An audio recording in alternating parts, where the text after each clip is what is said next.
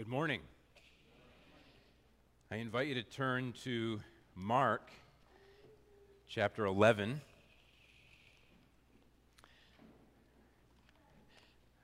In the last few months, I've been talking a lot about Mark chapters 8 through 10.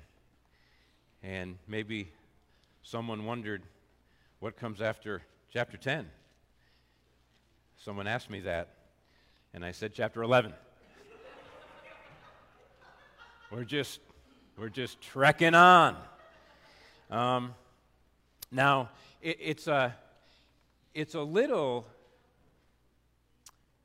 interesting to be reflecting on the passage that's that's referred to as the triumphal entry passage off season. You know, this is the sort of passage that is regularly read and sometimes preached on Palm Sunday. Um, but we're but we're going through uh, the Gospel of Mark, and it's really helpful to see the passage in context.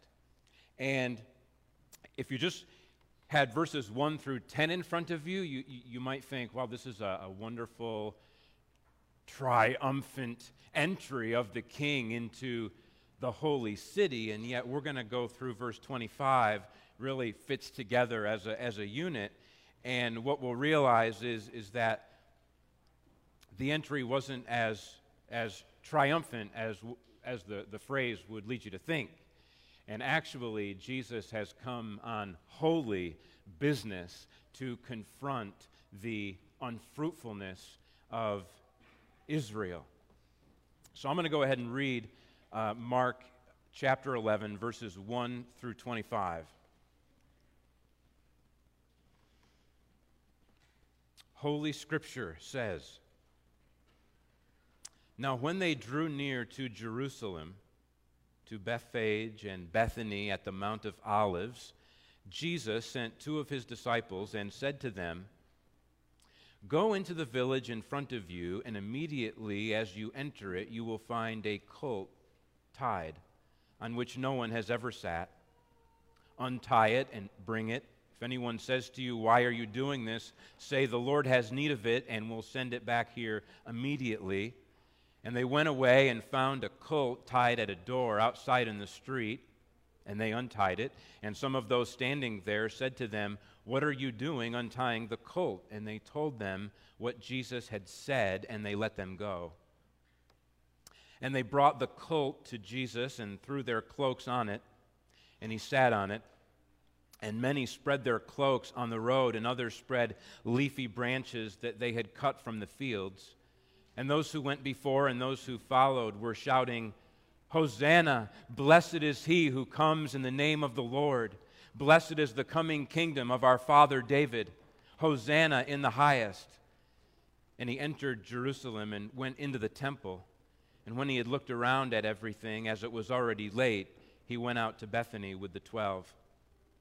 On the following day, when they came from Bethany, he was hungry, and seeing in the distance a fig tree in leaf, he went to see if he could find anything on it. When he came to it, he found nothing but leaves, for it was not the season for figs. And he said to it, May no one ever eat fruit from you again. And his disciples heard it. And they came to Jerusalem. And he entered the temple and began to drive out those who sold and those who bought in the temple. And he overturned the tables of the money changers and the seats of those who sold pigeons and he would not allow anyone to carry anything through the temple. And he was teaching them and saying to them, Is it not written, My house shall be called a house of prayer for all the nations, but you have made it a den of robbers? And the chief priests and the scribes heard it and were seeking a way to destroy him, for they feared him, because all the crowd was astonished at his teaching. And when evening came, they went out of the city. As they passed by in the morning, they saw the fig tree withered away to its roots. And Peter remembered and said to him, Rabbi, look, the fig tree that you cursed has withered.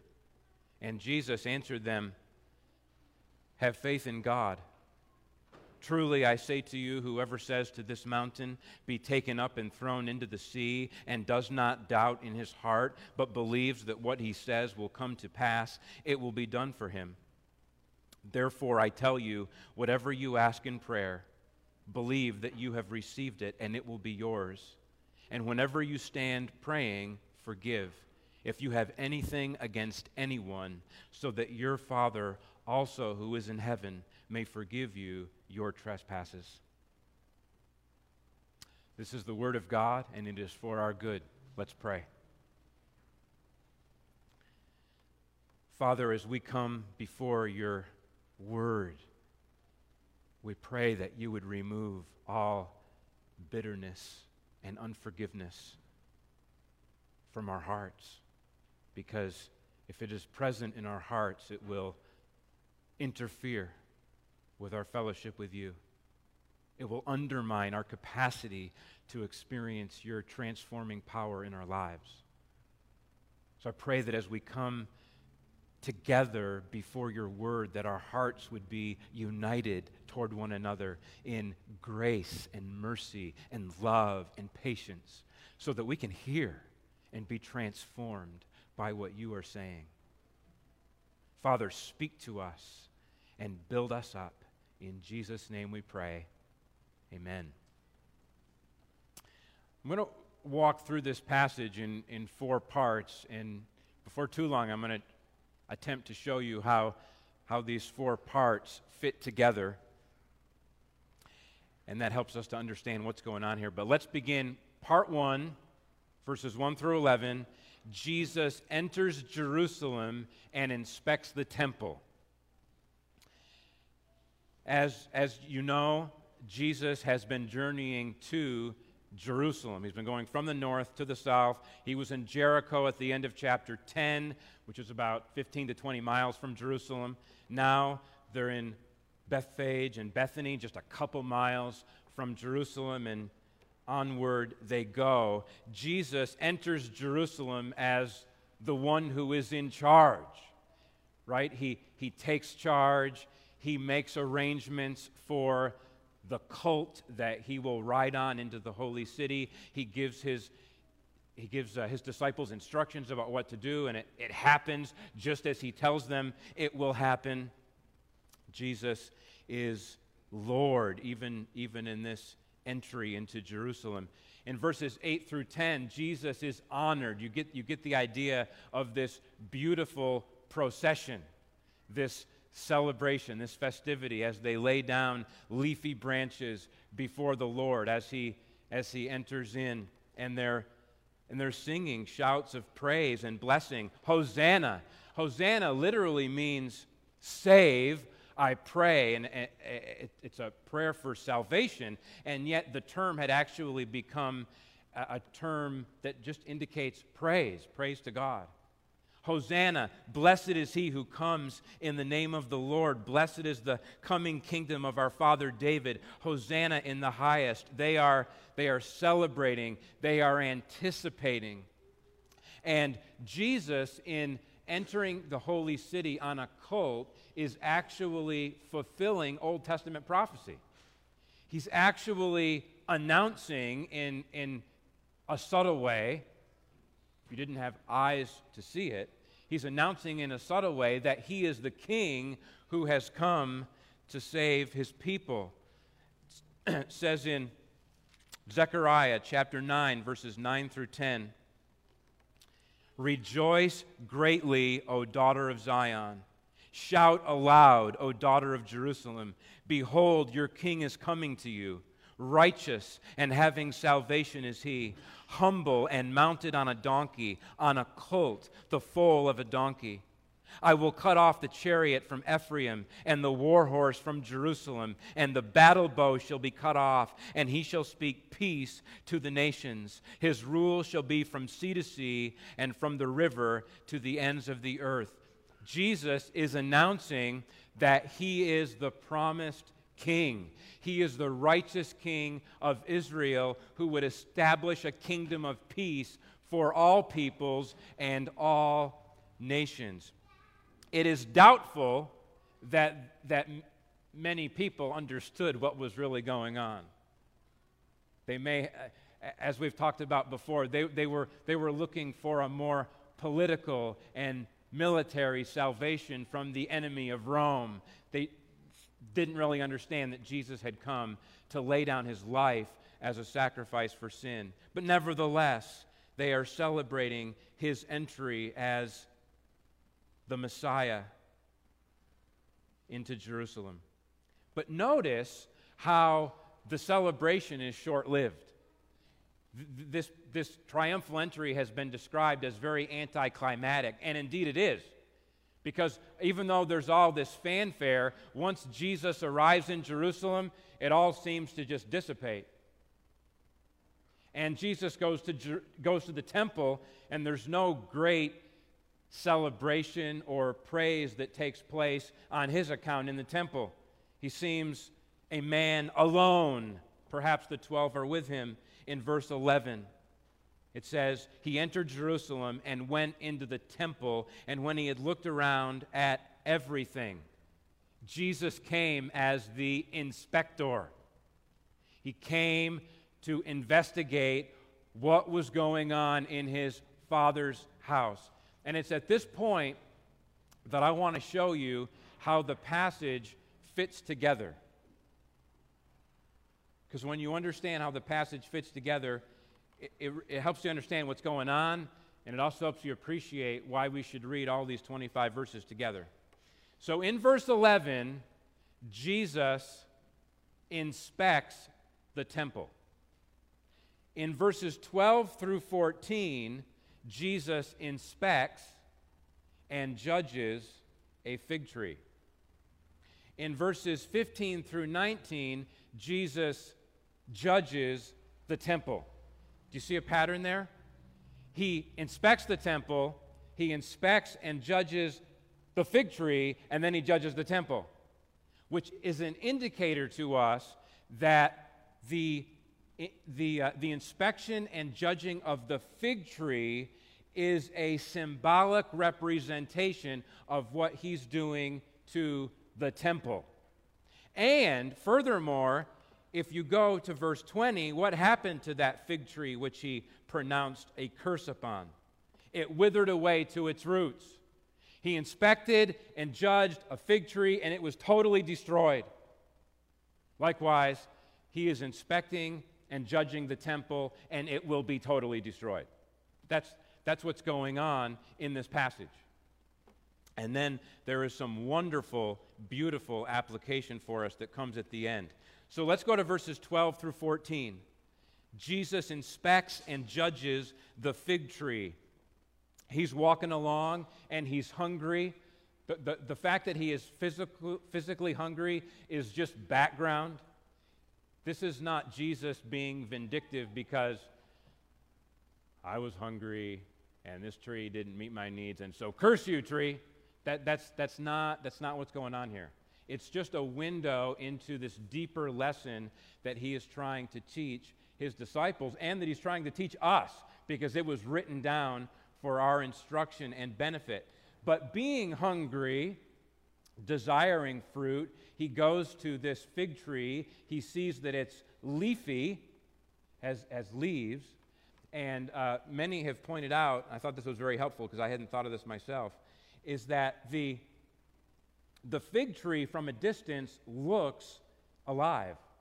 It looks alive because it has leaves on it. But when he got close and inspected it, in all reality, the tree was shown to be unfruitful. Now, Mark tells us that it was not the season for figs. But remember, this really isn't about the fruitfulness of the fig tree. This is about the fruitfulness of the temple. There are seasons when there are there is fruit on trees. But when it comes to God's people and God's house, they should always be fruitful. And so he, so he noticed that it was unfruitful. Though it looked alive, it looked impressive, the actual substance of it was empty and unfruitful. And that led him to pronounce a judgment, a curse upon the tree in verse 14. May no one ever eat fruit from you again. And that is what's going to happen to the temple. Now let's go to part 3, verses 15 to 19, where Jesus judges the temple. says they came to Jerusalem and he entered the temple. By the way, this temple was a huge complex. And most people think that, that the part of the temple that he entered into to do what he's about to do is a place called the Court of the Gentiles, which is a whopping 35 acres. So it's a, it's a, it's a pretty big patch of earth. And this was, this was a place where the Gentiles could come and worship the God of Israel. And what did Jesus see? He sees that it had become commercialized. Says in verse 15, he entered the temple and began to drive out those who sold and those who bought in the temple, and he overturned the tables of the money changers and the seats of those who sold pigeons, and he would not allow anyone to carry anything through the temple. Now, it's not as if the sacrificial system where they sacrificed animals to the Lord or the temple tax where they received taxes in order to fund the, the, the, temple system. It's not as if those were inherently wrong, but Jesus sees in these activities, which had been moved into the court of the Gentiles, that their priorities had been completely flipped. Instead of focusing on the temple as a place of meeting with God, as a place of worship, as a place of welcoming all kinds of people, including Gentiles and foreigners, into, into the, the temple so that they can engage with the Lord. They had lost sight of that, and it had become all about the temple system, the temple institution, the temple bureaucracy. And Jesus quotes from the Old Testament.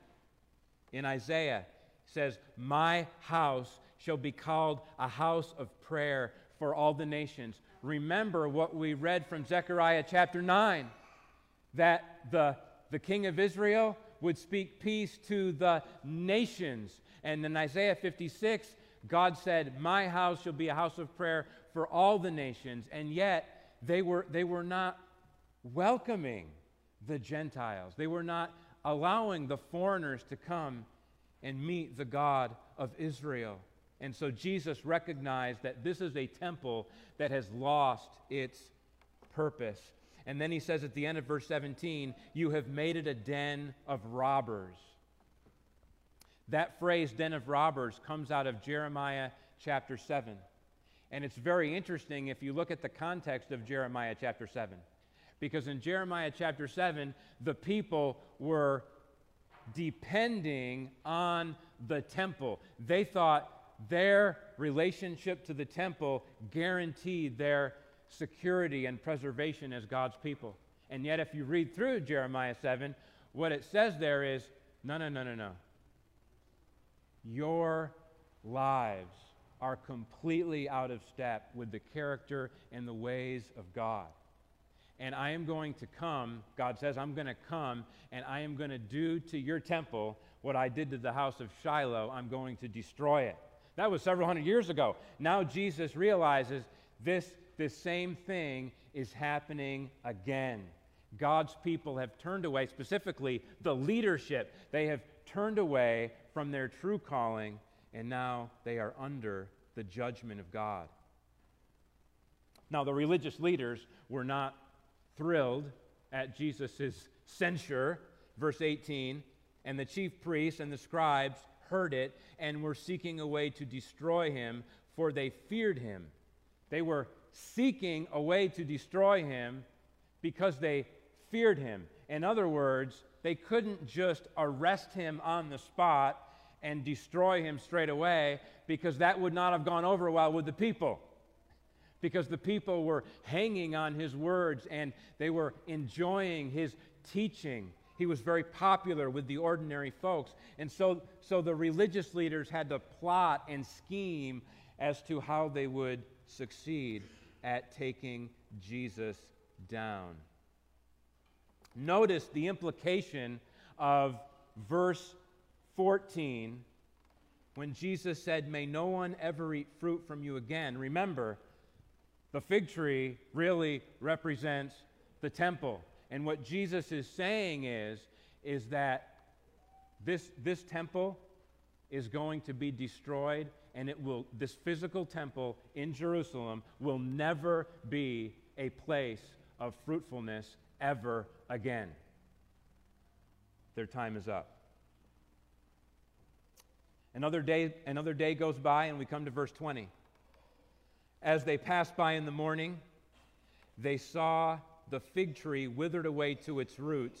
And Peter remembered and said to him, Rabbi, look, the fig tree that you cursed has withered.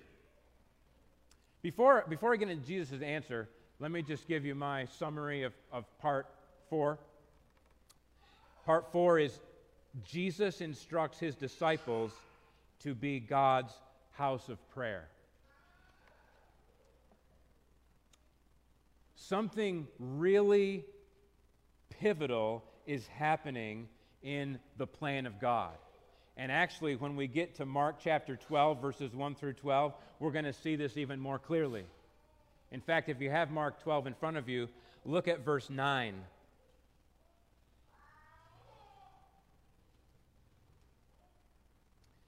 says in verse 9, What will the owner of the vineyard do?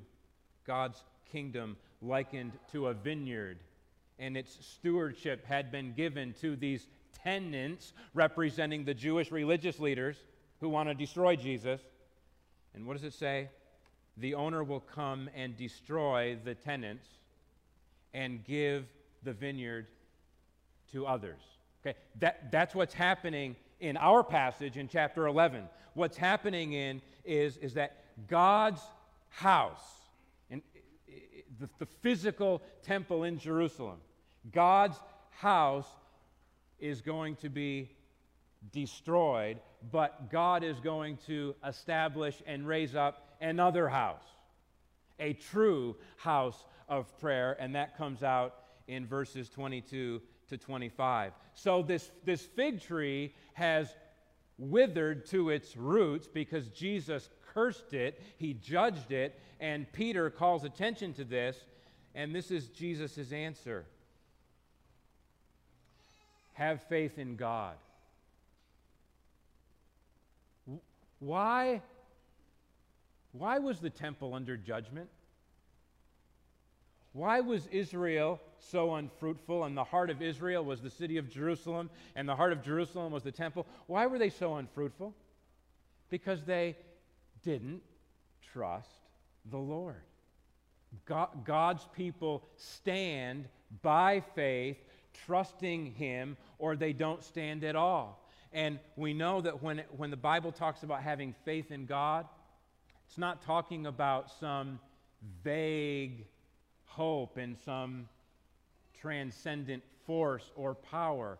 We're talking about the personal God who is revealed in Scripture, the personal God who is revealed in and through the Lord Jesus Christ. And so, having faith in God means having faith in God's word and having faith in God's promises and having faith in God's character and having faith in God's ways and having faith in God's plan. And God has a plan here to destroy the temple and to raise another one in its place. And so we need to be trusting God to do his work in and through our lives. Now let's move to verse 23. Verse 22 told us to have faith in God. Verse 23 tells us, I think, to believe and declare God's earth shattering gospel. Now, verse 23 is a very difficult verse to understand. And let me tell you a little bit about how I handle difficult verses. I try not to freak out. Most of the Bible, thankfully, is, is very clear. If we, if, we, if we pay attention to it, if we're in fellowship with the Lord, His Spirit is at work in our lives, and we pay attention to what is written in context, most of the Bible is clear to understand. But the apostle, the apostle Peter said concerning the writings of Paul that there were in them some things difficult to understand. And then he said, which the unstable twist to their own destruction. So we shouldn't be, we shouldn't be intimidated when we come to a verse that is difficult to understand, and yet we, we should proceed cautiously because we don't want to twist it. We don't want to misuse it.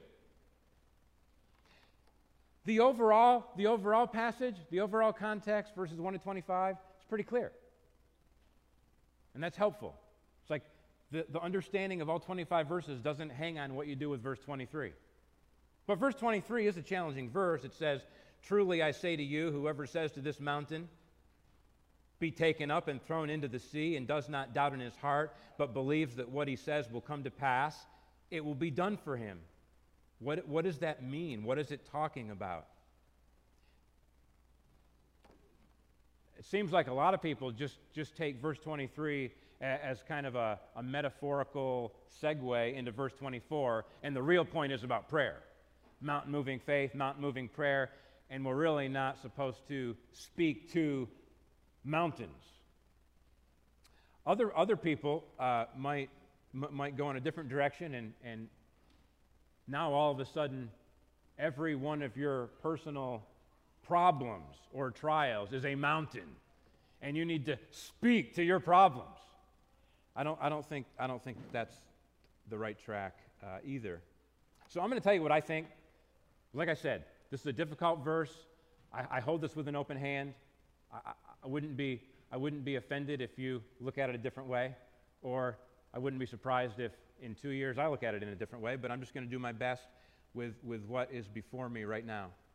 So Jesus says, Whoever says to this mountain, this mountain. What, what, is, what are they talking about in chapter 11? He's talking about the temple. The fig tree represents the temple, and it makes sense to me that he would continue this theme of talking about the temple, the Temple Mount, the hill where God's temple was located. And so I think this mountain is actually a reference to the physical temple in Jerusalem that is about to be destroyed in the year 70 AD, about 40 years from the time of these events. And so this becomes a very important word to those apostles and to those first generation of disciples because they were, they were Jews and the temple was a big deal for them. It was a big deal for their faith in the Lord. And he says, Whoever says to this mountain, whoever says to this temple, be taken up and thrown into the sea, that, do you remember back in chapter 9? Jesus said that it would be better for you to be have a millstone around your neck and be thrown into the sea than for you to cause one of his little ones to stumble.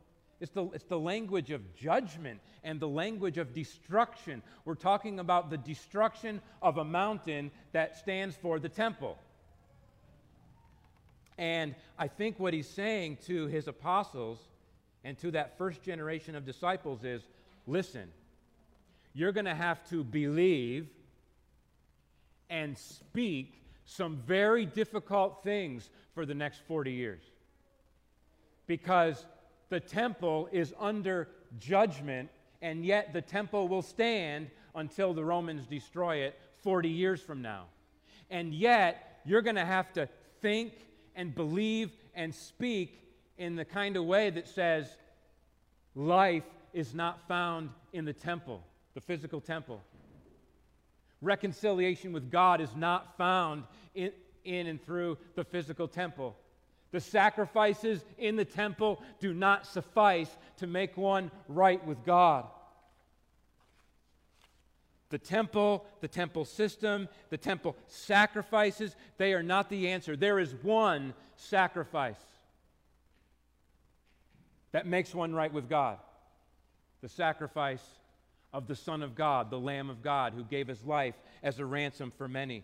There is one cornerstone of a new temple that God is building. Back to Mark chapter 12, the stone, uh, chapter 12, verse 10, second half of it. The stone that the builders rejected has become the cornerstone. God is building something new, a new temple, a spiritual temple, and the Lord Jesus Christ is the cornerstone. And you're going to have to speak this kind of a way. You're going to have to say, to the church, to the people, to believers, not to a place, but to people who are scattered all over the Mediterranean world. You're going to have to tell them, you are God's building. You are God's temple. You have access to God through Christ. Earthly Jerusalem is in bondage. It is the heavenly Jerusalem that matters. The temple and the temple system and the temple sacrifices are obsolete. You're going to have to speak like Paul does in 1 Thessalonians. God's wrath has come upon the unbelieving Jews who opposed Jesus and his apostles and who hinder the spread of the gospel. You're going to have to believe that and speak that and be confident that it will come to pass. You're going to have to build your life on it. Because, read the book of Hebrews.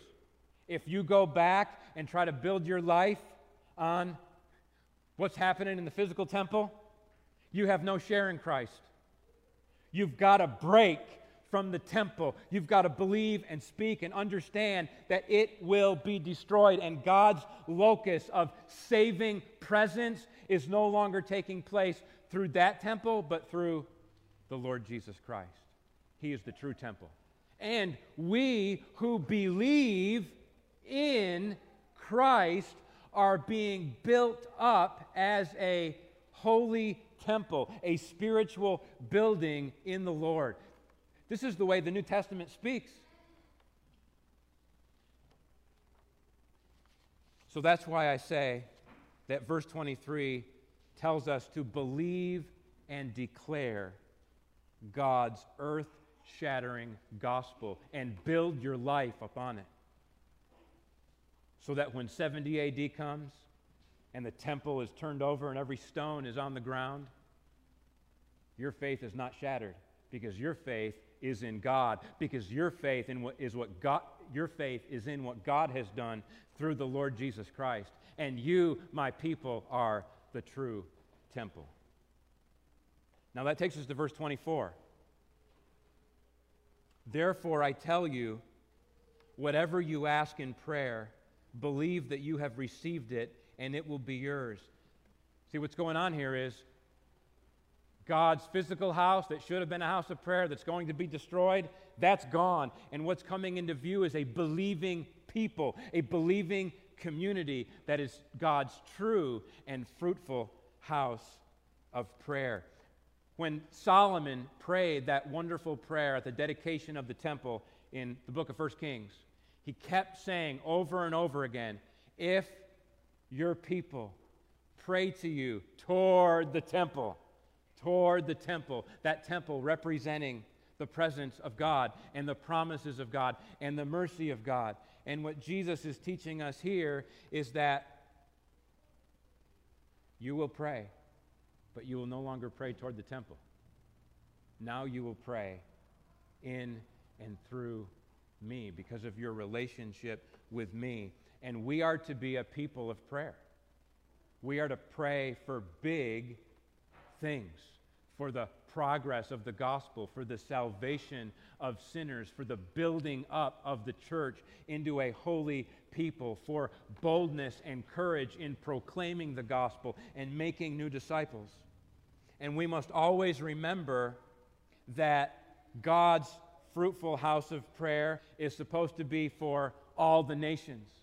We, we, we, we don't want to be like the disciples and others were shown to be, where they kind of had this, this exclusive club mindset, or they wanted to keep the children away. We should always be looking beyond our current borders, the borders of our church family. We want to we want to reach more and more people. We don't want to get settled into this exclusive club where we have forgotten that we are on mission to shine the light of Jesus Christ into our community and into our world. Finally, we come to verse 25. Last week, we learned that selfish ambition can derail our participation in Jesus' mission. And here we learn that unforgiveness, bitterness, unresolved broken relationships can derail our participation in Jesus' mission. Whenever you stand praying, forgive, Jesus says, if you have anything against anyone, so that your Father also, who is in heaven, may forgive you your trespasses. There's, there's this interesting flow of thought in the New Testament that, on the one hand, we forgive because we have been forgiven, right? Be kind to one another, tenderhearted, forgiving one another as God in Christ forgave you. The Father forgives us, we forgive one another. But Jesus also teaches on multiple occasions that our ongoing fellowship with God depends on, in part, depends on, in part, our willingness to take His forgiveness and take His mercy and to take His grace and share that with others so that we don't harbor resentment, we don't harbor unforgiveness. And so when you get right down to it, the, the, powerful working of God in and through His people is not dependent on us being incredibly smart, incredibly gifted, incredibly insightful. The, the promise of God's powerful working in and through his people, it comes down to something very practical love one another. The Father has loved us. We love one another. One of the most important ways to, one, to love one another is to forgive one another if anyone has done anything to sin against you or to rub you the wrong way. And so, what we see, we have faith in a big God who is with his people. We believe and declare a big gospel. We offer big prayers, expecting them to be answered. Not necessarily right this minute. I was asking a, I was asking a fellow pastor about verse 24, and he said, Don't forget time. Time. Jesus said, Believe that you have received it and it will be yours, but he didn't say it will be yours in one second. Might be a second, might be a minute, might be a season, might be a long season. Keep praying, believing that what God has promised you, He will give. Persevering prayer a big God, a big gospel, big prayers, and big mercy. I'd ask you to turn in your Bibles to Psalm 67. And we're going to close here. Psalm 67.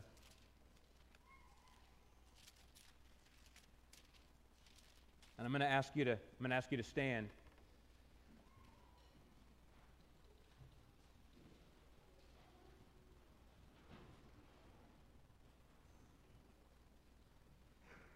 Brothers and sisters, the Lord Jesus Christ has not called us to live under his curse.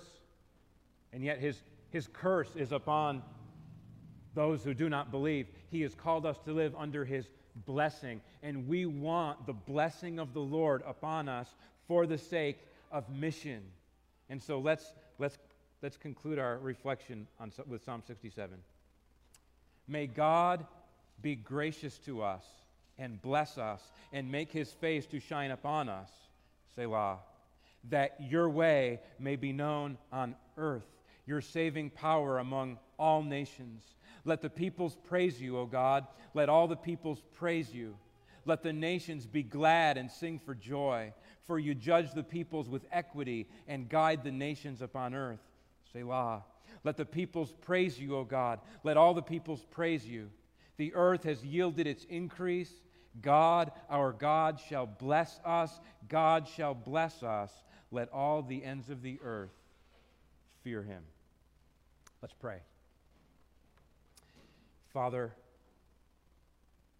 I pray that you would pour out your abundant blessing upon us, that we might know you all the more, that we might continue to taste and see that you are good, to believe and be strengthened by your promises, that you would continue to, to sanctify us,